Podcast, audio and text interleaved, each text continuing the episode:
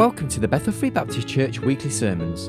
This is the evening service of Sunday, the 1st of February 2015, entitled The Lordship of Christ, and the Bible reading is taken from Acts chapter 2, verses 22 to 41. Here's Pastor Larry T. Curtis. What we're going to look at this evening is certainly if you're here, you're a Christian, you're a child of God, then it's not something that will be new to you. It's one of those things that I hope will be an encouragement by just reminding you, and I'll tell you in just a moment after our reading why that I want to remind you of a few things this evening that uh, uh, that hopefully already uh, you know as a child of God. Acts chapter two. If you'd like to stand to honor the reading of God's word, we're going to begin reading in chapter two and verse twenty-two. He says, "Ye men of Israel." Hear these words Jesus of Nazareth, a man approved of God among you by miracles and wonders and signs, which God did by him in the midst of you, as ye yourselves also know. Him, being delivered by the determinate counsel and foreknowledge of God, ye have taken and by wicked hands have crucified and slain whom God hath raised up, having loosed the pains of death, because it was not possible that he should be holden of it.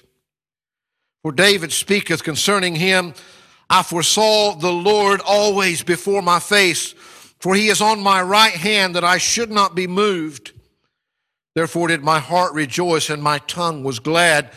Moreover, also my flesh shall rest in hope because thou wilt not leave my soul in hell, neither wilt thou suffer thine Holy One to see corruption. Thou hast made known to me the ways of life. Thou shalt make me full of joy with thy countenance. Men and brethren, let me freely speak unto you of the patriarch David, that he is both dead and buried, and his sepulchre is with us unto this day. Therefore, being a prophet, and knowing that God had sworn with an oath to him that of the fruit of his loins, according to the flesh, he would raise up Christ to sit on his throne. He, seeing this before, spake of the resurrection of Christ, that his soul was not left in hell, neither his flesh did see corruption. This Jesus hath God raised up whereof we all are witnesses.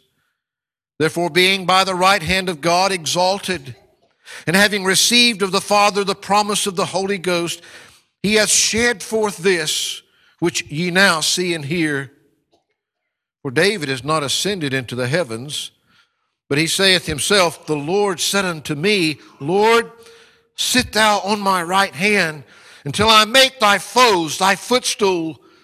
Therefore will all the house of Israel know assuredly that God hath made that same Jesus whom ye have crucified both Lord and Christ. And when they heard this, they were pricked in their heart and said unto Peter and to the rest of the apostles, Men and brethren, what shall we do? Then Peter said unto them, Repent and be baptized, every one of you, in the name of Jesus Christ for the remission of sins, and ye shall receive the gift of the Holy Ghost. For the promise is unto you and to your children and to all that are afar off, even as many as the Lord our God shall call. And with many other words did he testify and exhort, saying, Save yourselves from this untoward generation. Then they that gladly received his word were baptized, and the same day there were added unto them about 3,000 souls. Father, we thank you so much. Lord, that we can have this glorious privilege that we also often just take for granted of being able to be in your house this evening. Lord, we know that there are many missing, but we're thanking you that we can be here, and we thank you for each one that is here. Father, we thank you for the words that we've just read from your word that you've preserved for us. We thank you for that Holy Spirit that is promised there that we know lives and dwells within us, and that He will give us understanding even here this evening. So now, Father, you know the next moments that we have together here. And Lord, I know better than anybody here that I have nothing, absolutely nothing that I can offer these people. But I pray by the power of that Spirit that you've left with us, your word that you have preserved for us, that you would speak to every heart this evening because, Father, you know our hearts better than we know ourselves. You know the need of every individual here. Lord, though I cannot meet those needs, I pray that you would meet them, that you would receive all the glory and all the honor for it. In Jesus Christ's name, we pray. Amen and amen. Of course, we find before us a portion of the first sermon that was preached on the day of Pentecost. And there are so many things in there that I hope that you have just listened to as we have read. Because there's a couple of things, as I started to say earlier, that brought me to ponder upon these words. And that's that so many times we can just begin to take for granted. I, I, I see and I hear things that trouble me because, on the one hand, I see those that try to cheapen the Lord Jesus Christ. those that want some kind of fire insurance that they can just somehow play some kind of a religious game and that everything's going to be fine. Folks, Jesus is far more than fire insurance. Matter of fact, what we want to look at this evening, you know, one of the greatest gifts, and we are so grateful and think as we realize here that much of what Peter was talking was about Jesus Christ and his saving uh, faith and what he had accomplished when he died upon the cross and when he rose the third day, and how that had been prophesied all those years before by even David when he sat up on his throne. What I want to remind you this evening is that the same Jesus that saved you that same Jesus we've heard in a number of ways here, and I can only focus on a couple of, of, of, of, points this evening, but that, oh, He's the greatest Savior, He's the only Savior. We sing that song sometime, He's all I need. He is all that you need to save your soul. But He's not just Jesus the Savior, He is Jesus Christ the Lord of the universe. He holds the power of the universe in His hands. I hear some talk about sometimes of having Jesus as their Savior, but somehow they need him as his, as his Lord. Well, you might need to submit yourself to his Lordship, but let me tell you, Jesus is Lord. Here in verse 36, the words that we read said, Therefore let all the house of Israel know assuredly that God hath made that same Jesus whom ye have crucified both Lord and Christ. Looked like he was kind of losing the battle there. They nailed him to the cross. They thought they'd got rid of him. They'd stuck him in that borrowed tomb. He said, Oh no. On the third day, he found an empty tomb. He was no longer there. He had, he had told you all this was going to happen many, many times before. But when you went back, he wasn't there. The victory wasn't yours. The same one that you nailed. First of all, we saw there that it was by the determinate foreknowledge of God. God's the one that allowed it. Jesus wasn't at their mercy. Jesus allowed them to nail him to that cross because of his great love for you. So we don't diminish what Christ did for us in saving our souls. But when Jesus Christ saves your soul, we find even here he moves in. the Holy Spirit takes up residence within us. Jesus is present with you. We all know. Sometimes we don't understand the, the battles and the struggles and the things that sometimes that we face in this life. But what I want to remind you this evening is that Jesus really is Lord. He is both Lord and Christ. How important is that to us? Well, first of all, what do we mean? That word Lord in, in, in the word that was translated in your, in your Bibles here came from the word kurios, which historically had the concept of two things. And, and on the one hand, it had this element of power, and on the other, the element of authority. You see, it applies to the God who, as we've been seeing in our study on the Genesis account, who created everything that is with absolute power, that holds all the power of the universe. It applies to that authority, though, that he has to rule sovereignly over that creation that he himself has created. You see, it applies to you and I as well, as his creation, as those creatures that we recognize him, that he is our creator and that we submit to his authority. See, I want to give you three simple thoughts to say when we think about this lordship of Christ, first of all, concerning God, it is God who was, first of all, has exalted Jesus Christ as Lord. Now, we're not going to get into all of it. We know it's hard for us to even get our heads around the whole, the whole concept of God and everything that He is and all of His triunity. We said this morning that even there in the flesh, walking through the garden, you can't separate God. What I want you to see is that it's not just mere man, it's not somebody else, it's the God of the universe that exalted Jesus Christ as Lord. In Philippians chapter 2, verses 9 to 11, it says, Wherefore God also hath highly exalted him, Jesus, and given him a name that is above every name that at the name of Jesus, every knee should bow of things in heaven and things in earth and things under the earth, and that every tongue should confess that Jesus Christ is Lord to the glory of God the Father. And we could look at a number of things, but what I want you to recognize and realize is that some may not now but the day is coming because it is God that has exalted Jesus to that place. And the Bible says that he is there. There's not a question of his lordship. The only thing is, is that everyone hasn't recognized it, but there is coming a day when every knee will bow. Every tongue will confess that Jesus Christ wasn't just one of the greatest men that ever walked. That he wasn't just a great prophet, as some think that he wasn't maybe one of the greatest teachers that ever walked upon the face of the earth and set one of the finest examples, but that Jesus Christ, the same one that was nailed to the cross, is Lord. You see, God made that appointment. God also hath highly exalted him. God is the one that claimed it, given him a name above every name that the Bible says. But God requires that we acknowledge it. we need to acknowledge who Jesus Christ is. He says, and that every tongue should confess that Jesus Christ is Lord to the glory of God the Father.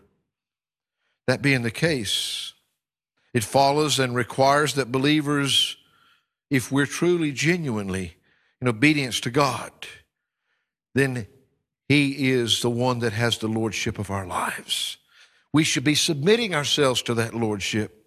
Philippians chapter 2, verses 12 and 13 says, Wherefore, my beloved, as ye have also obeyed, not as in my presence only, but now much more in my absence, he says, Work out your own salvation with fear and trembling. Why? For it is God which worketh in you both to will and to do his good pleasure. We get confused there sometimes. God working in us for his pleasure. I mean, we say, isn't that straight? Isn't that why we were created? Revelation chapter 4, verse 11 says, Thou art worthy, O Lord, to receive glory and honor and power, for thou hast created all things, and for thy pleasure they are and were created. Our selfish attitudes are sort of a natural part that we just kind of accept because it's the way we think a lot of times. All I'm saying here is let's remember who Jesus Christ is. I've, I've, I've, heard this statement many times that we need to make him Lord. Folks, he is Lord. We can't make him Lord. We just need to acknowledge him as Lord. We find that that's what God requires of each and every one of us. But not only do we see concerning God that it was God that exalted Jesus as Lord, It was God. It was God Himself that extended to Jesus His authority. Now, we can get into a lot of debates, and we know that as, as much of our own community has turned to the Muslim faith, but one of the things that so oftentimes that we're trying to, to, to deal with is to try them, to get them to see and understand who Jesus Christ really is. They don't understand that He is Lord, they don't understand that He is God. They accept that He was a great prophet, they think He was a good man, but they don't see that He was God. You see, in Matthew chapter 28, verse 18, and Jesus came and spake unto them, saying, All. Can I pause there a minute? All power is given unto me in heaven and in earth. Now, we read about a number of the things that Jesus did while he was here. This is as he's getting ready to go away. This is as he is sending us out to do his work, filling us with his spirit that his work might be accomplished through our bodies instead of just his body. Greater works than these shall you do because I go unto the Father. Why? Because Jesus himself would accomplish that work through us. But Jesus said, all power. Now, the word exousia that's translated their power, that literally is speaking of authority. He has been given all power, all authority. He exercises that authority he exercises that authority over every believer that will submit themselves to him. He exercises that authority one day over the nations at his return when all will see as Jesus sits upon his throne. How important is the lordship of Jesus Christ to us and to our salvation? John 17, 2 says, As thou hast given him power, as thou, God, hast given him, Jesus, power over all flesh, that he, Jesus, should give eternal life to as many as thou hast given. You see, God is just Jesus Christ that has the authority to give you that eternal life to live for eternity with him. God extended that authority to Jesus Christ. It's the lordship of Jesus Christ that allows him to give you eternal life if you will but believe. How important is that to our salvation? Well, as we look at that lordship of Christ concerning God, look at it concerning mankind. You see, first of all, Jesus, mark this down, must be confessed as Lord to be converted. I think that's important because there are an awful lot of people today that are, that are being fed a counterfeit, that aren't accepting Jesus for who he is. You see, the problem is as we look around us, and I, and I say this with humility because we certainly don't have all the answers. Why is it?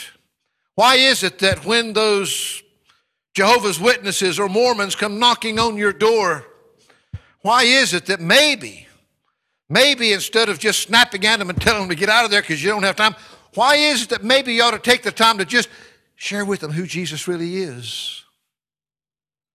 The same thing with our Muslim friends all around us. You see, the thing is, they've been fed a counterfeit. They all believe in Jesus, it's just another Jesus. They don't know Jesus that He really is. They don't know Jesus that is Lord of the universe. They don't know Him. He's already in that position, and yet they don't recognize Him as that. I'm saying, in order to be saved, you've got to be submitting yourself to the right person. The Bible tells us, probably one of the passages that we use so often in leading people to Christ in Romans chapter 10. And he says there in verse 9 that if thou shalt confess with thy mouth What's the next words? The Lord Jesus. If thou shalt confess with thy mouth the Lord Jesus, and shalt believe in thine heart that God hath raised him from the dead, thou shalt be saved. You see, the experience of becoming a Christian, of being saved, of being converted, of whatever these terms might be, it's an act of submission.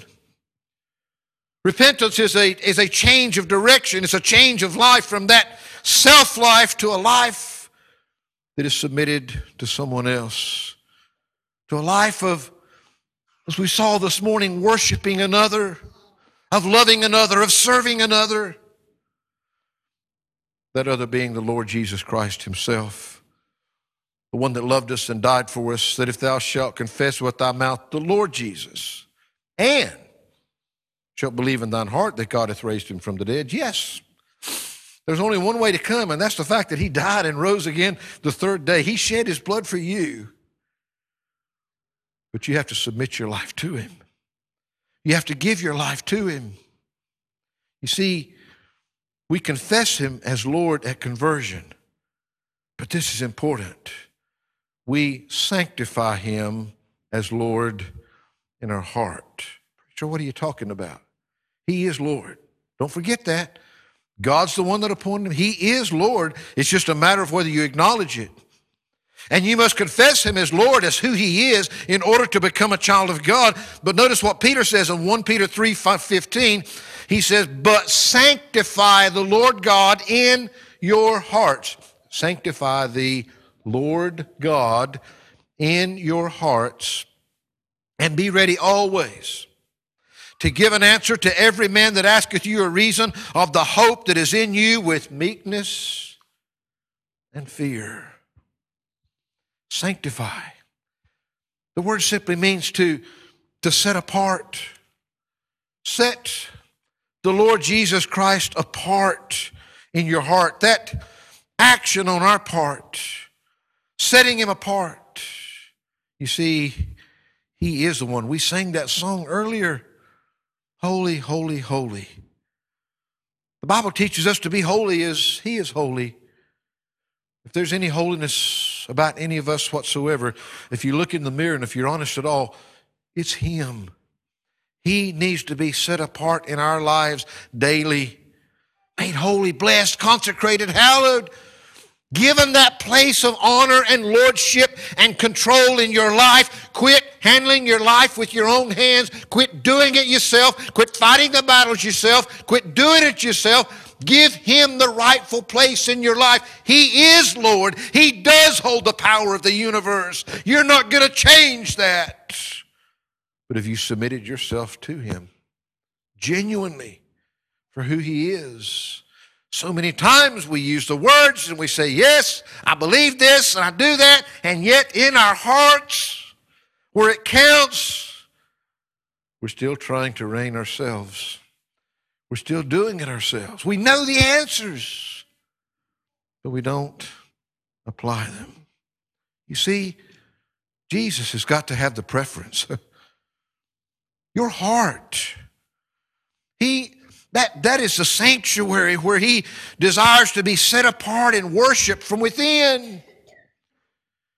If he's set apart as Lord God, I want to tell you something. If you truly set him apart as Lord God, he will have sovereignty in your heart.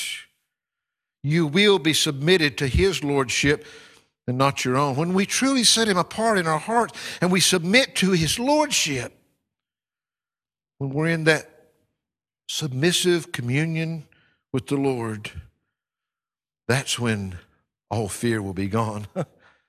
you see, if you're truly submitted to His Lordship, the one that holds the power and the authority, all power, the power, the authority of the universe, He's the one that's set apart. He's the one that's on the throne in your life. He's the one you're genuinely submitted to. You're not going to do what you want to do. You're not going to think what you want to think. You're going to have the mind of Christ. You're going to want to do what He wants to do with your life. You don't have the strength, you don't have the power, but He does. You know what? What can man do to you? If, if you recognize and remember who Jesus is as the Lord God, He is your Savior, thank God, but He's not just your Savior. He is the Lord of the universe. He holds the power and He lives and dwells there within you. What do you have to be afraid of? One of the wonderful experiences in this life is when the Christian genuinely realizes that Jesus really does have control of my life. I'm not going to give way to these selfish desires. I'm not going to give way to what I want. It's always there. I've got news for you. There's coming a day when you're going to have a redeemed body, praise God. But right now, you're going to have a battle with it. Your flesh isn't going anywhere unless you do. Then the battle's over anyway, praise God. but who's on the throne? Who really are you submitting to? Are you submitting to your desires? Are you submitting to those desires of the flesh? Or are you genuinely submitting to Jesus as Lord and truly submitting yourself and giving Him sovereign control of your life? You see, so many times, even as Christians, we just don't get past the walking by sight. We're walking by what we see. We're walking by what we experience. We're walking by what we feel. And He's there dwelling and living within us. He's constantly present. He doesn't go anywhere. He doesn't leave you. But we have to see by faith. We saw this morning, it comes back to even there this morning, that first act of worship by mankind, the first offering that was given to God by faith, by believing faith. It's by love. You see, it's faith that makes the invisible presence real, our experience. The substance of things hoped for, the evidence of things not seen. And you know, people get tired of it. It's a really kind of an old fashioned story. Faith cometh by hearing Hearing by the Word of God. This world will never build our faith. It's Him. He's, I've never seen anybody that genuinely spent time with God that could believe Him less. But that's so many times the struggles in our life. We're focused on what we see. We focused on what we feel, on what we understand instead of genuinely sanctifying Him in our hearts. He is Lord. He does come to live and dwell within us. Have we submitted to His Lordship? Is He the one that's on the throne? And I want to give you one simple final, final thought. You see, we think about the Lordship of Christ. We've looked what it means concerning God and concerning mankind, but just this thought in concerning us as a church. You know, I guess I've touched on a few things lately and be touching on a few more. Sometimes we wonder why. We've had, we've had, some, we've had some phenomenal battles these last two years. we really have. And there's been a few casualties along the way. But you're still here this evening. Sometimes you might have been hurting. Sometimes you might have been close to that. The thing is, God continues to bless in spite. I know that. But what we need to recognize and realize is that Jesus Christ, it is His body. It is Him that's building His church. Our unified body, Jesus Christ and His Lordship, not only individually in my life, but He must be submitted to in headship of His own body. Colossians 1.18 says, and He, Jesus is the head of the body, the church, who is the beginning, the firstborn from the dead, that in all things he might have the preeminence. We're foolish if we don't realize that we've got to struggle. I don't care if you're the pastor, I don't care if you're the deacon, I don't care if you're Sunday school teacher, I don't care if you're a steward. I don't care what it is that you do. We're pretty foolish if we don't recognize and realize that one of our toughest, toughest things, always until the day that we leave this world, is keeping self out of the picture, letting Jesus truly reign in our lives, letting Him truly, He is Lord. But if we submitted to His Lordship, one day everybody will have to confess that He is Lord. But right now, He is Lord. And you've had to come to recognize and see that if you've accepted Him as your Lord and Savior, if you're a child of God. But is He being set apart, sanctified in your life, on the throne that He's placed Him on, and in our church? You see, people are people. We know we've got an enemy and he will try to divide and he will try to destroy and he will try to discourage and all those other deeds that we've talked about. He's the devil. And his job is to kill, to steal, and to destroy. You know what? There's victory in Jesus. The one that lives within us, he has the power of the universe.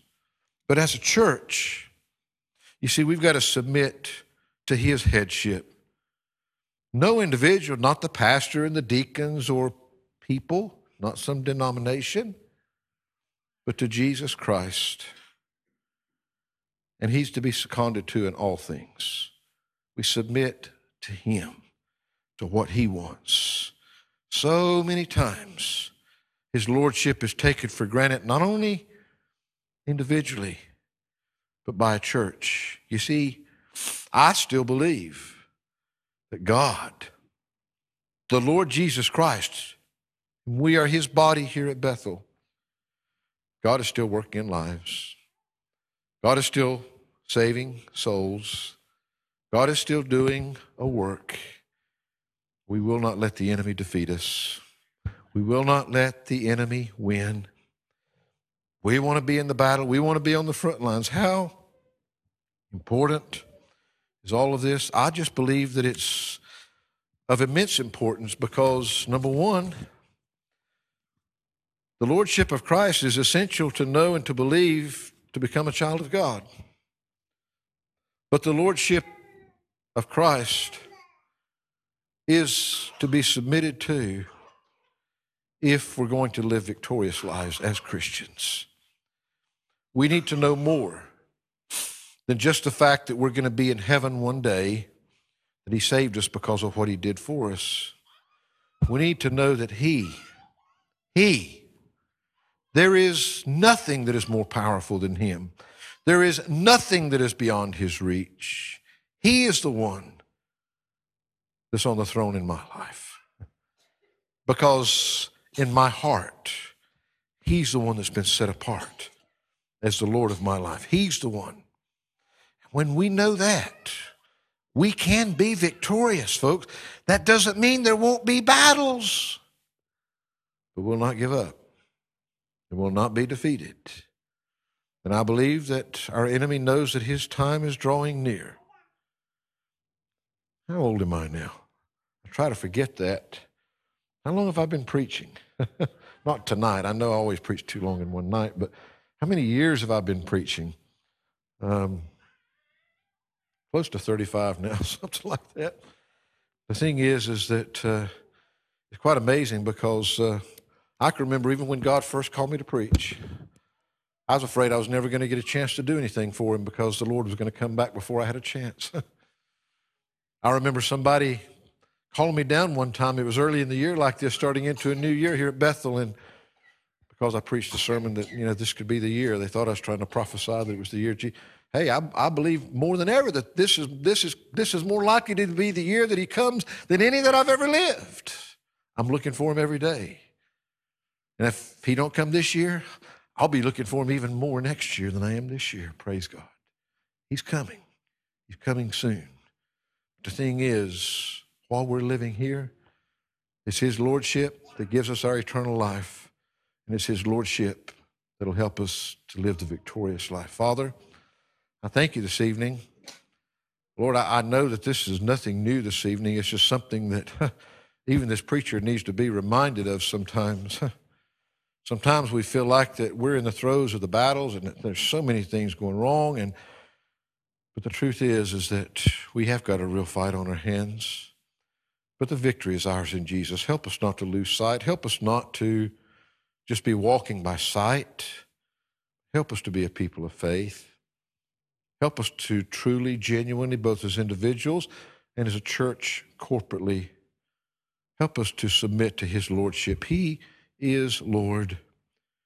There is no way that that can be denied and somebody even become a child of God. So for every Christian, He is Lord. They come to recognize that, but help us to submit to that Lordship. Help us to live our lives for you, Lord. Help us to live our lives for your pleasure, not for ours. We give you the praise. In Jesus' name we pray. Amen.